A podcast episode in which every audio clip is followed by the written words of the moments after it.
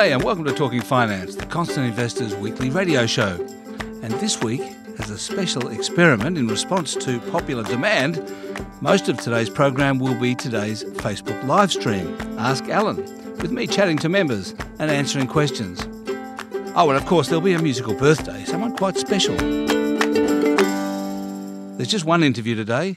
Jo Masters, senior economist at ANZ, talking about this week's economic developments yesterday's inflation figures, and the speech by Reserve Bank Governor Phil Lowe. The headline uh, inflation rate rose by 0.2 in the quarter, which was actually well below market expectations, but really reflects some of the volatility that we've seen in fruit and vegetable prices as a result of Cyclone Debbie and how the ABS addressed that. So, if we look at underlying inflation, which tends to be less volatile and is, of course, what the Reserve Bank focuses on, the Q2 numbers came in in line with market expectations with a very solid 0.5 quarterly print, which has seen annual core inflation remains stable at around one and three quarters percent. Did you learn anything new about the state of the economy and in particular inflation out of the report? Look, absolutely. I mean, we've had a very low inflation environment for a couple of years now, and uh, I guess several pieces of data that have surprised on the downside in terms of prices. But yesterday's numbers were quite encouraging in the sense that they clearly confirm that inflation has stabilized, albeit at low levels, and there were some very small signs that inflation might be starting to nudge higher. We measure the number of items in the basket that are rising by more than uh, annualized 2.5% rate, and that diffusion index has actually ticked a little higher. So that's quite encouraging uh, when we look at uh, the outlook for inflation. Do you and your colleagues believe that we've seen the bottom of inflation? Look, we do think uh, we've seen the bottom, but we do expect only a very, very gradual lift from here. So uh, we do have underlying inflation remaining at the very bottom, if not slightly below the RBA's 2 to 3% band uh, through 2018. So it's still a very low inflation environment, but one where the risks of further downside shocks seem to have abated. There's nothing much wrong with the low inflation environment, is it? Is there? Well, um, low inflation can be bad. Certainly, outright deflation can be bad, and the Japanese experience does tell us that that it tends to delay consumption and can hit economic growth. And of course, we do have a central bank uh, that is inflation targeting and looks to see inflation average two to three percent over time. Okay, so what about Dr. Lowe's speech, which was uh, a rather fuller affair? What did you learn from that? Yeah, I think uh, Governor Lowe had some really interesting points. From an inflation perspective, the important one was his discussion around wages, where he confirmed that the RBA expects wage growth to remain low and to only increase from here very, very gradually, which is in line with our own forecasts. And he made the very important point that if wage growth is only 2%, it's very hard to see inflation at 2.5%, which of course is the midpoint of the RBA's band.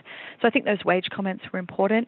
He also emphasized uh, the framework uh, for monetary policy and the influence that financial stability concerns play in that. And I think that is really important, and that just highlights that developments in the housing market over the next six months or so will be as important as developments in inflation in terms of policy setting. He also made the point that these are challenging times for central banks. Uh, look, they are absolutely challenging times, and the challenges that we're facing in Australia are not unique uh, when we look at other economies around the world, and that is that growth looks okay, uh, but inflation's very weak. And of course, there's several economies that are also facing very strong house price growth and financial stability concerns around the level of household debt as well. So there's a lot of varying factors and a real balancing act for policymakers.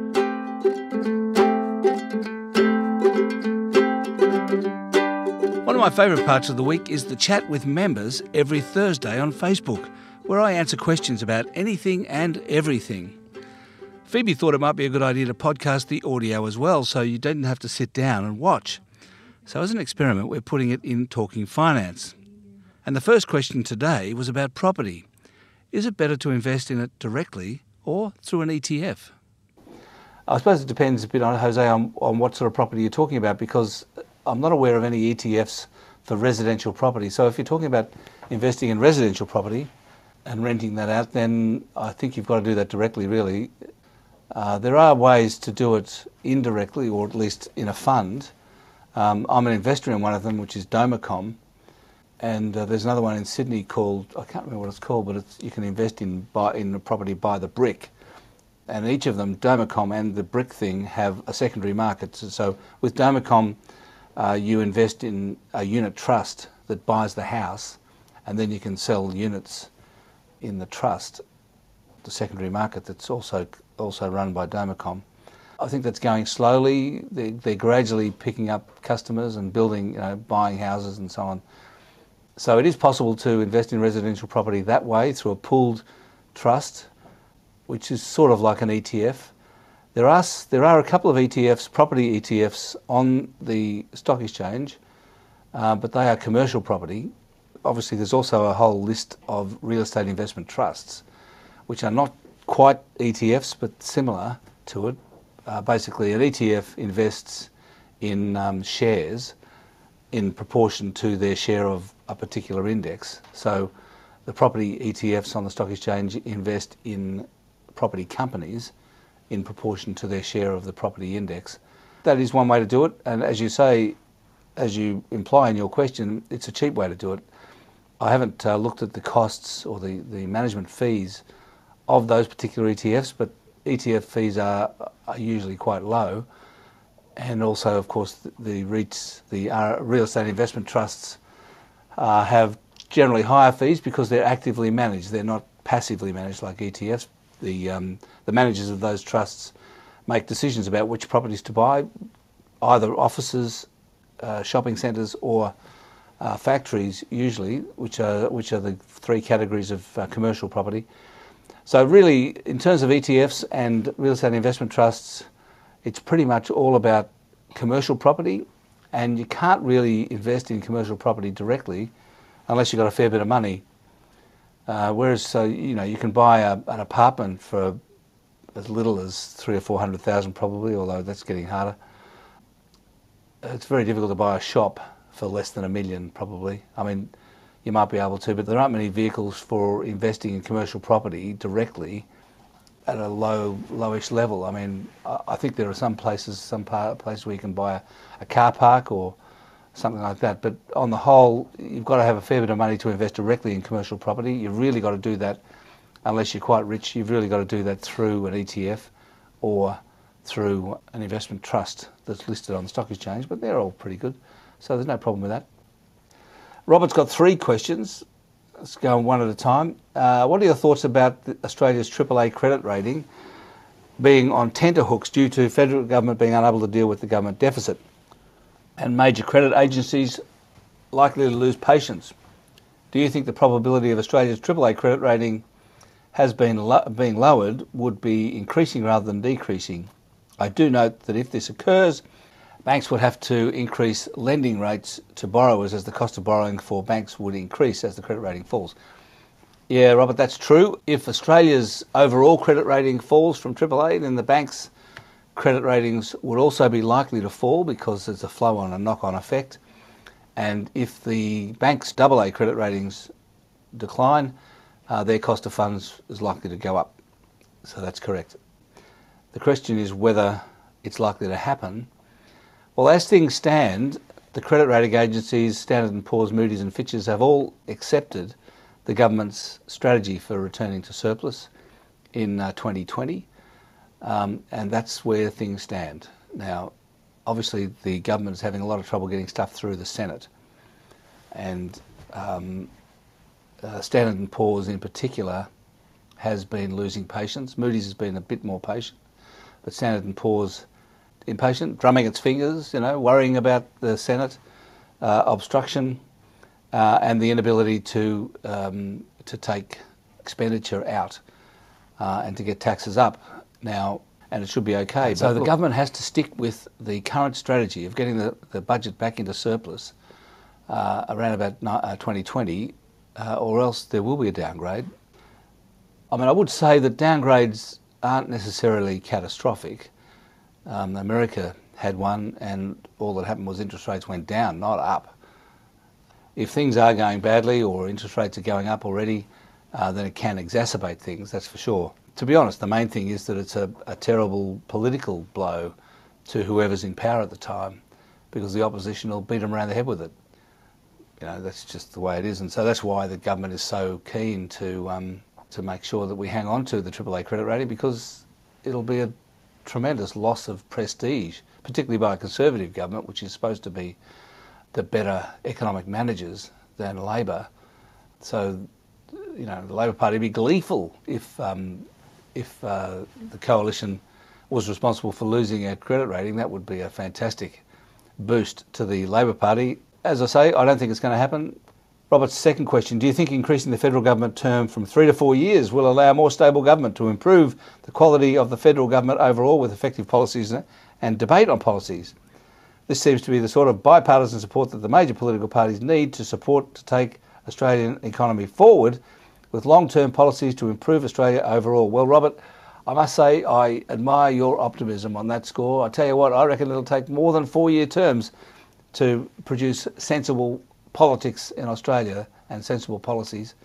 There are four-year terms in uh, most of the states and, of course, in America, fixed terms. They have the election first Tuesday of November every four years, has not, as far as I can tell, resulted in an improvement in politics in America. I reckon it's gone down right downhill, and um, I'm not sure that it's noticeably improved the um, the running of politics in the states. Uh, so what do you what would you get with four-year terms? Well, you wouldn't get, you know, the two-year early election situation. I reckon it goes two ways really. It's true that this continuous cycle of elections is debilitating. That is true. Uh, you know, you get sick to death of it. And if you know that there's going to be election every four years, perhaps they won't be in the situation of campaigning all the time as they currently are. On the other hand, the threat of elections keeps everyone on their toes. And the other thing is, if you've got an election every four years, you haven't got you, you can't actually chuck someone out if they're no good.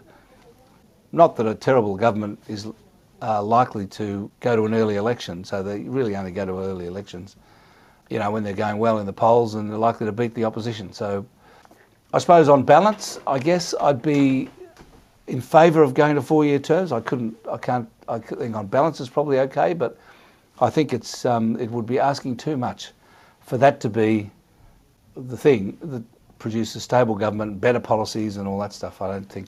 I think that um, uh, we need more than that to achieve those things. And finally, from Robert, what are your thoughts on gold and gold miners? As the US dollar weakens against all major currencies, partly due to the hawkish US Fed, it seems that the gold price is steadily strengthening. The gold price has been strengthening over time because governments everywhere, and particularly the US government, uh, the US Federal Reserve, have been kind of debauching their currency by printing so much of it, printing more of it, weakening it. Uh, the government, the Trump, you know, wants to have a lower US dollar. The US dollar is falling, and that's leading to money going into gold. Personally, I don't like gold as an investment. I think there are some fantastic gold miners. I would never, personally, I would never invest in gold. I don't understand it. I think it's no longer really a safe haven. I don't understand why anyone thinks that gold is a good place to invest. It doesn't pay any yield, and it's just, to, my mind, another commodity. And really, you're investing in Indian and Chinese jewellery in particular, and also demand from the, from them for just to have to have the stuff. And so, it's not something I, I kind of get. However, there, there are some really terrific uh, miners of gold who are efficient, have low costs and are making good money and are likely to make good money unless there's a, a catastrophic collapse in the gold price. We've got some of those on our website. Um, we've got uh, three gold stocks Resolute Mining, Gold Road, and Saracen. Uh, Paul Hissey he gives us a bit of a rundown of um, uh, the gold stocks and uh, his gold picks Saracen, Resolute, and Gold Road. I think there are good reasons to invest in gold companies. I don't think there's a good reason to invest in gold. James asks, can you tell me more about the Phillips curve, which has been mentioned a few times this week? I understand that once unemployment reaches a particular level, uh, that wages growth is supposed to rise. Is that correct? How does it work? Well, Phillips curve was kind of invented by a bloke named William Phillips, who was a New Zealand economist, in 1958. He put out a paper. It was about the connection between unemployment and inflation, not wages, but inflation although obviously it's inflation, in a sense, is a, is an outgrowth or a, a consequence of wages growth. So yes, uh, so basically what F- Phillips was on about was this connection between the level of unemployment and the level of inflation, which he proposed was an inverse relationship. That is to say, the higher unemployment is, the lower inflation is, and vice versa. So that's it's a simple kind of inverse relationship expressed in a curve. Milton Friedman then came out in the uh, in the 60s and 70s and said, actually, it's all rubbish. Uh, the Phillips curve will um, predict the, the short term, but not the long run. And Friedman correctly predicted what became known as stagflation, which is when unemployment and inflation both rise at the same time, which is what happened in the 70s after the first and second oil shocks. So what you had then was rising inflation and rising unemployment as there was, there was a recession, a recession with high inflation at the same time.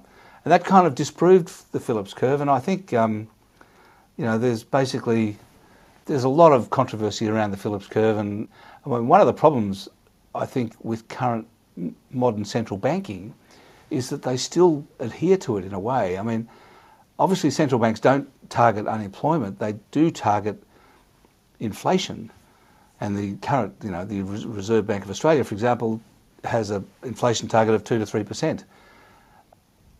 But they still think that that is mostly influenced by unemployment, and they have what's called the NAIRU, which is uh, which stands for the non-accelerating inflation rate in, of unemployment, which is to say the level of unemployment that does not accelerate inflation. And they still kind of wonder about what that is. You know, what is the level of unemployment that's not going to put inflation up, and they don't quite know anymore, and all this stuff. And I reckon that the Phillips curve is finished. I mean, I think that the relationship between unemployment and inflation is over now.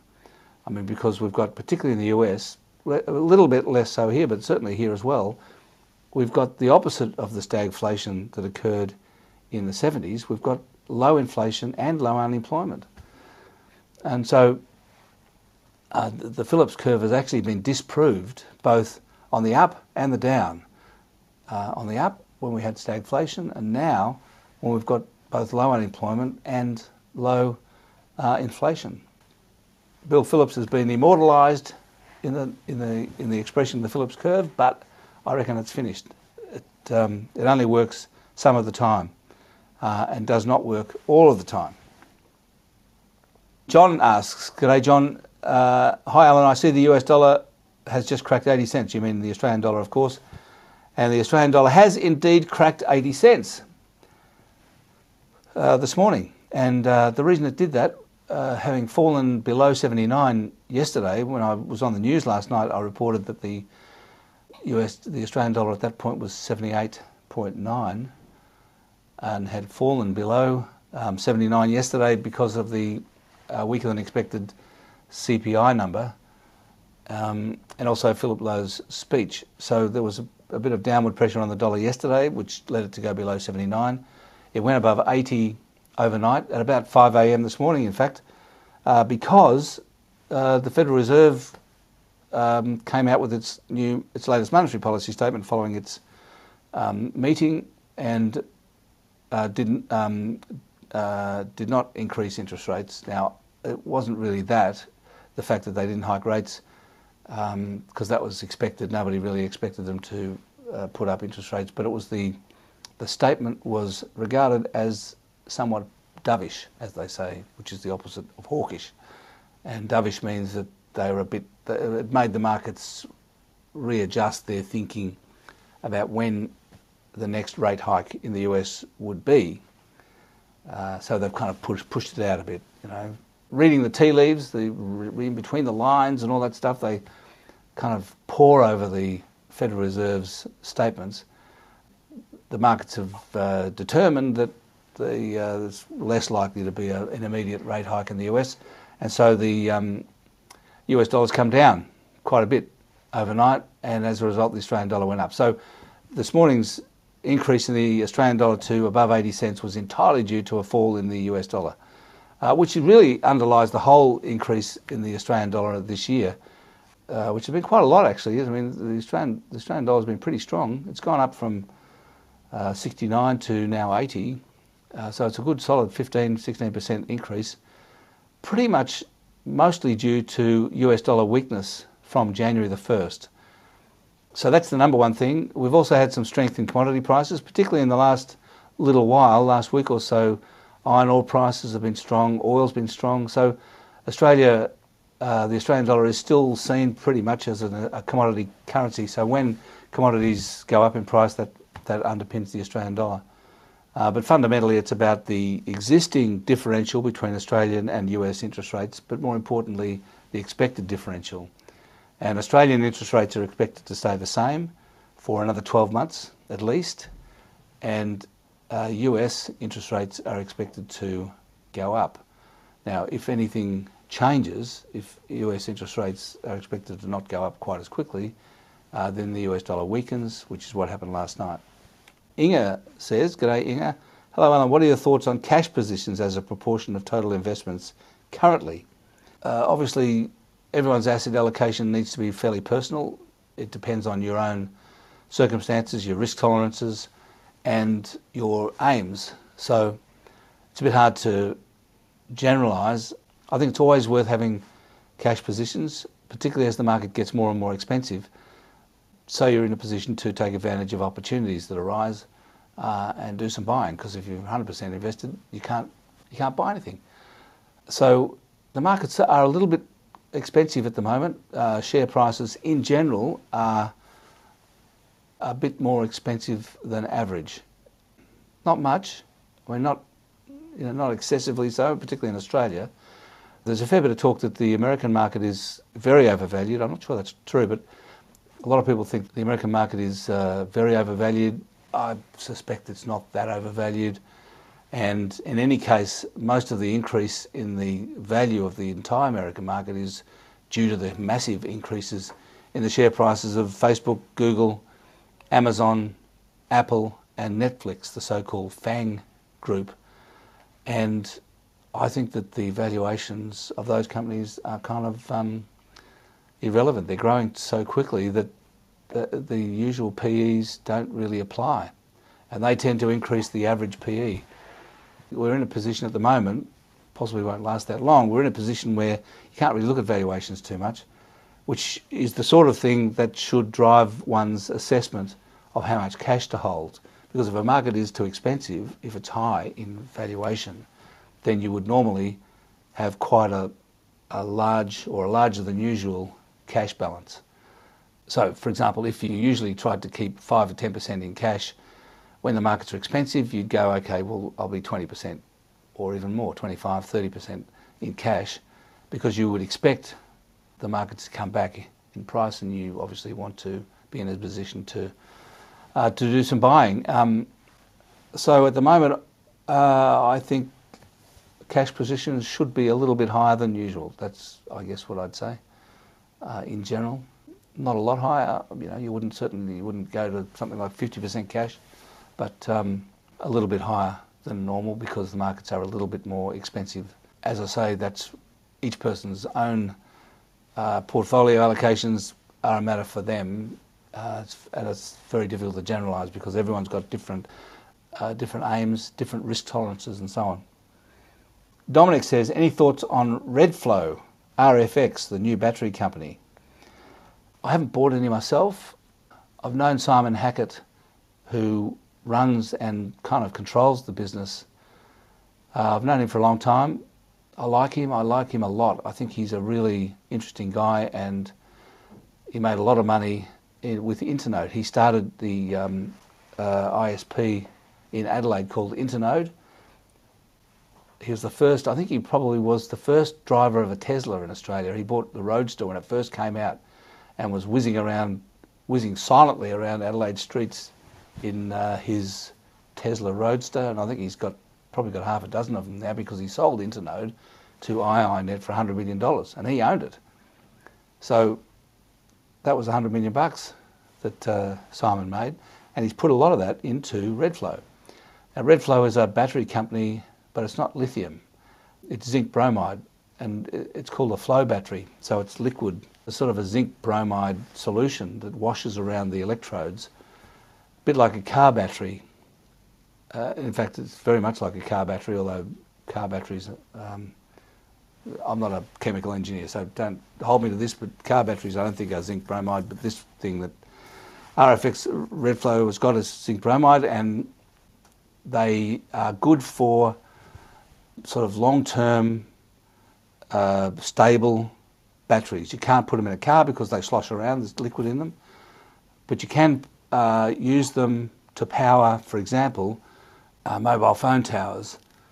Uh, so you have a solar thing, you know, a solar PV uh, panels, and the uh, power gets stored in a Redflow or zinc bromide battery because it's more efficient, says Simon. Anyway, more efficient, lasts longer, and so on. But the trouble is, you know, I think they're getting blown out of the water a bit by lithium ion. I mean, just everyone's all about lithium, not zinc bromide. And so uh, uh, Redflow's Redflow share price has been a shocker. It's been terrible. Let's just have a look at it on my little IRESS screen here. So Redflow is now down to 12.75 cents. And it got up to uh, 60 cents last year. A year ago, it was, in fact, in July last year, it was 50 cents. So anyway, it's, it's, you know, it's come all the way down to 12 cents. And so it's been a, a cruel ride for, for Simon and for his investors. I don't know what Simon paid, to be honest, but he's, um, I'd say he's out of the money now, and, you know, he's uh, still optimistic, still reckons it's all going to come good, it'll be fine. Yeah, maybe. I think Simon's whole strategy has been that there'll be a place for, in, you know, in the kind of the world of batteries in the future, uh, there'll be a place for all of them, and that there'll be a place for zinc bromide to do certain jobs while lithium does the rest. Uh, we'll see. So I don't know that I've been all that helpful. I like and admire uh, Simon. I think he's um, he's good. Matthew says, "Hi Alan. Now that there are two suitors for Vocus, how do you see the share price jump above the share offering of three dollars fifty? A positive or negative? Well, obviously, um, the market reckons there'll be an auction for Vocus, and maybe there will. Um, and I think it's great for shareholders that there's an auction going on. It's fantastic. It's certainly a positive, that's for sure. Uh, that the share price has gone above three dollars fifty. Uh, my friend Tom Elliott always says that um, whenever there's an offer for a company, it's a good time to buy after the first offer has been announced because there's always more, and it always goes above, or most of the time anyway. Not always, but most of the time. Uh, there may be more offers. I don't know. I just don't know and, and they're not going to tell me either. I mean, nobody nobody reveals this stuff whether, whether they've got something up their sleeve. They always say, "This is our absolute final offer. We'll never make another offer." And of course, then they say, "Oh, well, actually, here's another offer." Paul says, "What do you think about the capital raising at BGA? The price offer is five dollars twenty-five a share. I haven't looked at it, to be honest, Paul. What's BGA's price right now? It is six ninety-two. There you go. Well, that's a discount. That's pretty good that's a good discount. Obviously, that will get the market price down, but uh, I think BGA is a fantastic company. I think their purchase of um, Vegemite is great. I think their their export strategy is good. I'm uh, I'm fans. I'm a fan of BGA, and Barry Irvin, the uh, chairman. I think uh, he's he's terrific, and we should get him back on. We've had him once, and um, I think it probably is time we got him back on to talk about what he's going to do with Vegemite, apart from eat it.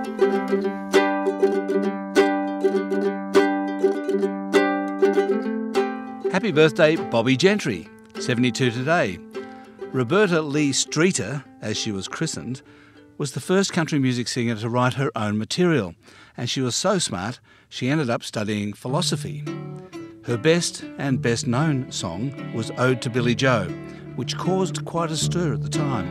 It was the 3rd of June, another sleepy, dusty Delta day. I was out chopping cotton and my brother was baling hay. Time we stopped and walked back to the house to eat. And Mama hollered at the back door, y'all remember to wipe your feet. And then she said, I got some news this morning from Choctaw Ridge. Today, Billie Joe McAllister jumped off the Tallahatchie Bridge. Thanks as always to my team here at The Constant Investor and to ISM Studios for the music. I hope you enjoyed today's podcast, but please let me know either way. And meanwhile, I'll be back popping up in your inbox on Saturday morning.